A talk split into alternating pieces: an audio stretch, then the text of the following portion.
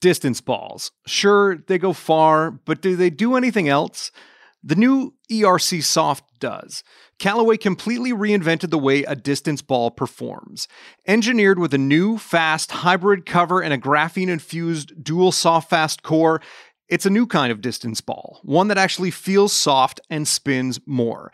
And once you're on the green, ERC Soft's triple track technology will help you dial in your alignment. Get Callaway's longest ball with soft feel today at callawaygolf.ca. Canada's federal election is set to kick off on Wednesday, but before each party gets down to making a host of spending promises, the Trudeau government went on what is considered to be an unprecedented spree of spending announcements. I'm Dave Breakenridge, and this is 10 3. Today, my guest is Stuart Thompson from the National Post, who's been covering this story. Before we get to our conversation, don't forget we have a survey in our show notes. Please take a moment and fill that out. And also, don't forget to find us on your favorite listening app, whether it's Apple Podcasts, Stitcher, or Spotify. Subscribe to the show, leave us a rating and a review. So, Stuart, with the election expected to kick off Wednesday morning, you could be forgiven if Canadians have thought we were already in the middle of a campaign. On one hand, we've had Andrew Scheer taking up every other commercial break during NFL Sunday. And on the other hand, you have Trudeau ministers and MPs throwing around money left, right, and center. Like, what can you tell me about this kind of pre election spending binge? Uh, well, I can tell you that it seems to be unprecedented. Not the idea of doing this. This is a pretty uh, old hat idea, which is to go around spending government money and currying favor with the electorate before an election. But the scale of it does seem to be unprecedented. And I should note that we only know that because one reporter David Akin at Global News, who used to be a National Post reporter, has been tracking these spending announcements in a spreadsheet. He's doing it manually and spending about 15 hours a week doing it. Um, and he's counting up all of these spending announcements. So in the piece I wrote, you know, I, I spoke to David and just asked him how he goes about this and how this looks compared to previous years. And he's been pretty open about the fact that uh, these guys are spending a lot of time uh, flying around the country. There's a lot of announcements. Um, in August alone, there was 4,500 spending announcements. You know, you break it down into um, if a minister goes to New Brunswick and does, you know, six or seven announcements in a day, those all count. But mm-hmm. these are a lot of announcements. That's 4,500 in August, and that's about $13 billion in spending.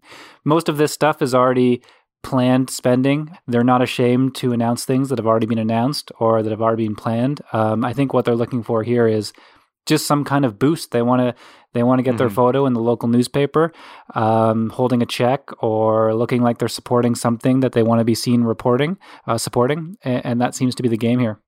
Now, as you said, it's no secret that in the run up to a vote, the governing party tends to make its uh, profile and spending power known. You know, we saw it in Alberta in the lead up to the most recent provincial election. The NDP were doing their best to make as many announcements as they could, even with limited financial uh, ability to do so. In the run up to the 2015 election federally, uh, Stephen Harper also had his ministers out in force. How does this compare? Yeah, oh, based on uh, David Akin's numbers, which I mean, I don't have access to these numbers, so I can't verify it. But he was saying that this is something like, you know, on the scale of 10 times the magnitude of these announcements. And, you know, some of that is just clever because, you know, I remember talking to a journalist about Frank McKenna's government in New Brunswick back in the day.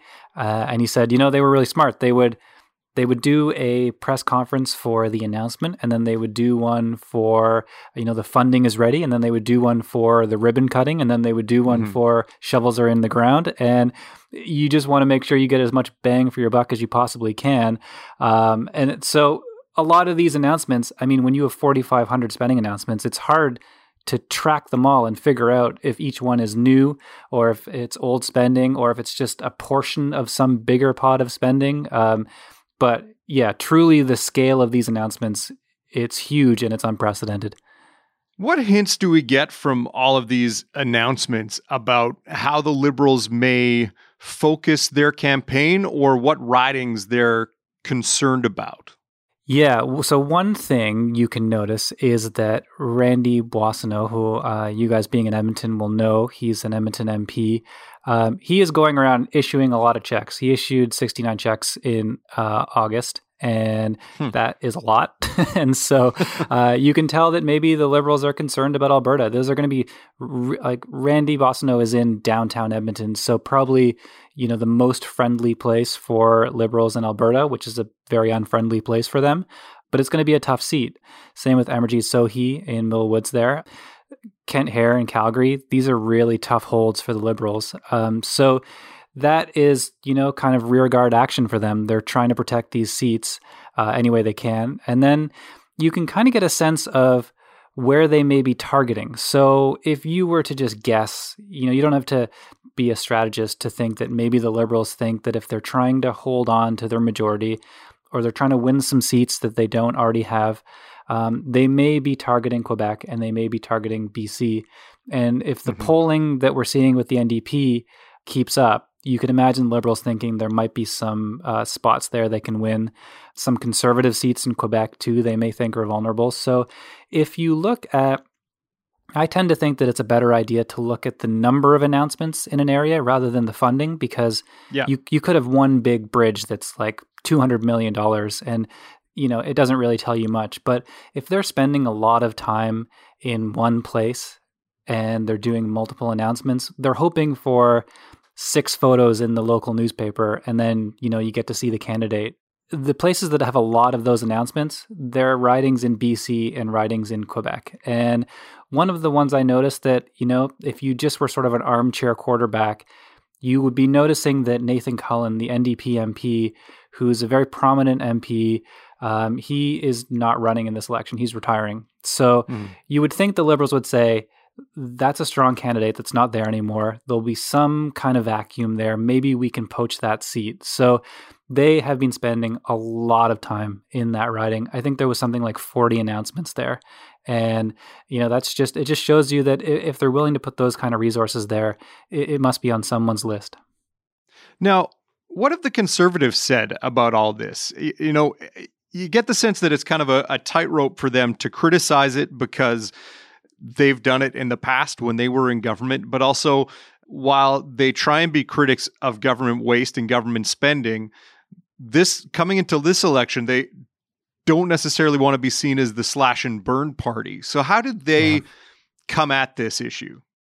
Yeah, this is definitely a tightrope for them. I've noticed that, the, well, the one thing they're genuinely complaining about, which they think is actually a breach of the rules, is that the Liberals have been inviting candidates to some of these announcements. So this isn't a sitting MP. This is not a member of parliament um, who would be representing the riding that would be doing the announcement or being part of the announcement. This is just some prospective uh, liberal candidate. So that's happened a bunch of times. And the conservatives actually made an official complaint about that, that they've been sort of jet setting around and using government money in this way. But then also, they're looking to boost their political hopes with candidates that are not yet elected.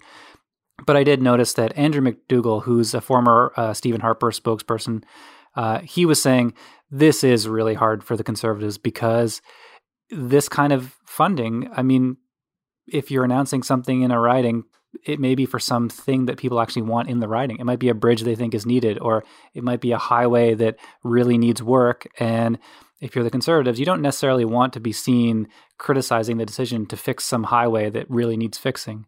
Um, yeah. The other option, the other problem for them too, is that um, they don't want to look like the party of austerity. They don't want to look like you know conservatives are going to come in and cut all this funding and um, slice the you know infrastructure commitments that have been made. Um, so it if you talk to conservatives, it bugs them a lot because you just it's tough because it's they feel like it's hurting their chances in the election, but also if you're a fiscal conservative, it probably bugs you on those terms too. But they're not really making that argument publicly. And as we get into the election campaign, obviously the spending announcements have to stop, and then we start talking about promises. Is there any indication that that some of these things that they've announced might carry over into the campaign in terms of areas where they want to spend more time. You you might see a repeat uh, visit from some of these people into these areas. Yeah, I, I, think what you'll see is as the campaign starts that it will be similarly targeted, but it won't be under the pretense of government business. So uh, you will have people like Chrystia Freeland, who's in a relatively safe riding and is a star in this government, flying around and giving a boost to some of their candidates. And then, you know, this election, I don't think we really know uh, on what terms it's going to be fought. So, uh, a lot of this stuff, the kind of uh, nuts and bolts government spending, it's not really something you'd be mentioning in a campaign unless the liberals bring it into this argument about whether the conservatives want to cut. And, you know, infrastructure tends to be somewhere that you tend to cut because a lot of these are commitments that are down the road. Um, so that could be a little skirmish, but I would expect that a lot of these bigger debates will be about big policy items, things like pharmacare and, and stuff like that. Do these announcements actually work in either securing new voters or maintaining your base? I, admittedly, a, a campaign is a fairly long five weeks. Do these announcements stick in voters' memories come voting day, or, or are people more swayed about what may happen over the length of the official campaign? Yeah, that is a question that, as a political reporter, I'm obsessed with, and it, you know, I've I've dug into some of the research on this, and over the last few decades, the sort of official line from scientists who study this is that it has gone back and forth, and the most recent comprehensive study that I can find on how election advertising works uh, this is a, a, very large study out of Brook, out of uh, Berkeley and Stanford. Um, they on door to door canvassing, they actually increased the research on this tenfold. That's how big the study was, and they found zero net effect from door to door canvassing, advertising, which includes TV and internet. It does not persuade people, according to these researchers. And they did find that very early, before like months before an election, some voters are persuadable. Um, but that effect tends to decay as the election approaches almost to nothing. So it's not the thing that a politician who's spending hours and hours and hours knocking on tens of thousands of doors wants to hear that that's having literally no effect, but it does seem to be the case. And it is incredible to me that all the parties seem to be working on what is possibly a false premise. And I, I know this kind of stuff is going to require more study, but um, it, it is one of those things that's worth keeping in mind when we start to hear about how this stuff affects people's votes. And I would also keep it in mind when people start talking about, you know, disinformation campaigns and, you know, fake news on Twitter. That is a very real problem. But I think sometimes we overstate the effect of it and the influence it can have. So this is the kind of thing that you know they're still working on research on this and it's still the kind of thing that's not a completely settled issue but when we talk about the kind of effect that this kind of spending and the media announcements, the media stories that go along with it have, uh, it, it, seems to be a wash. But uh, even if it's not, then I think we do run the risk of overstating it. So if it isn't as effective as politicians would like, why do they do it? Well, one thing that I have noticed about politicians is that they try to cover every base. And you know, they're still spending millions of dollars on advertising. There's, you know, if you follow sports, you will notice that a lot of the thinking on uh, who's a good player and what makes a good player is changing based on updated techniques to figure that stuff out. But the sort of establishment mindset takes longer to change. And, you know, as we go forward and as more of this research gets done and more of the techniques to advertise change, that will change. But you know, I, I think when you're in politics, there's not there's a lot less risk in doing what you think has always worked than trying something new and possibly being blamed for the failure of it. Well, we'll, we'll be sure to be checking in with you as the campaign goes on. Uh, Stuart, thanks for your time. Thank you. 10 3 is produced by Carson Jerema. Theme music by Bryce Hall. Thanks to my guest, Stuart Thompson. More from him at nationalpost.com. I'm Dave Breakenridge. Thanks for listening.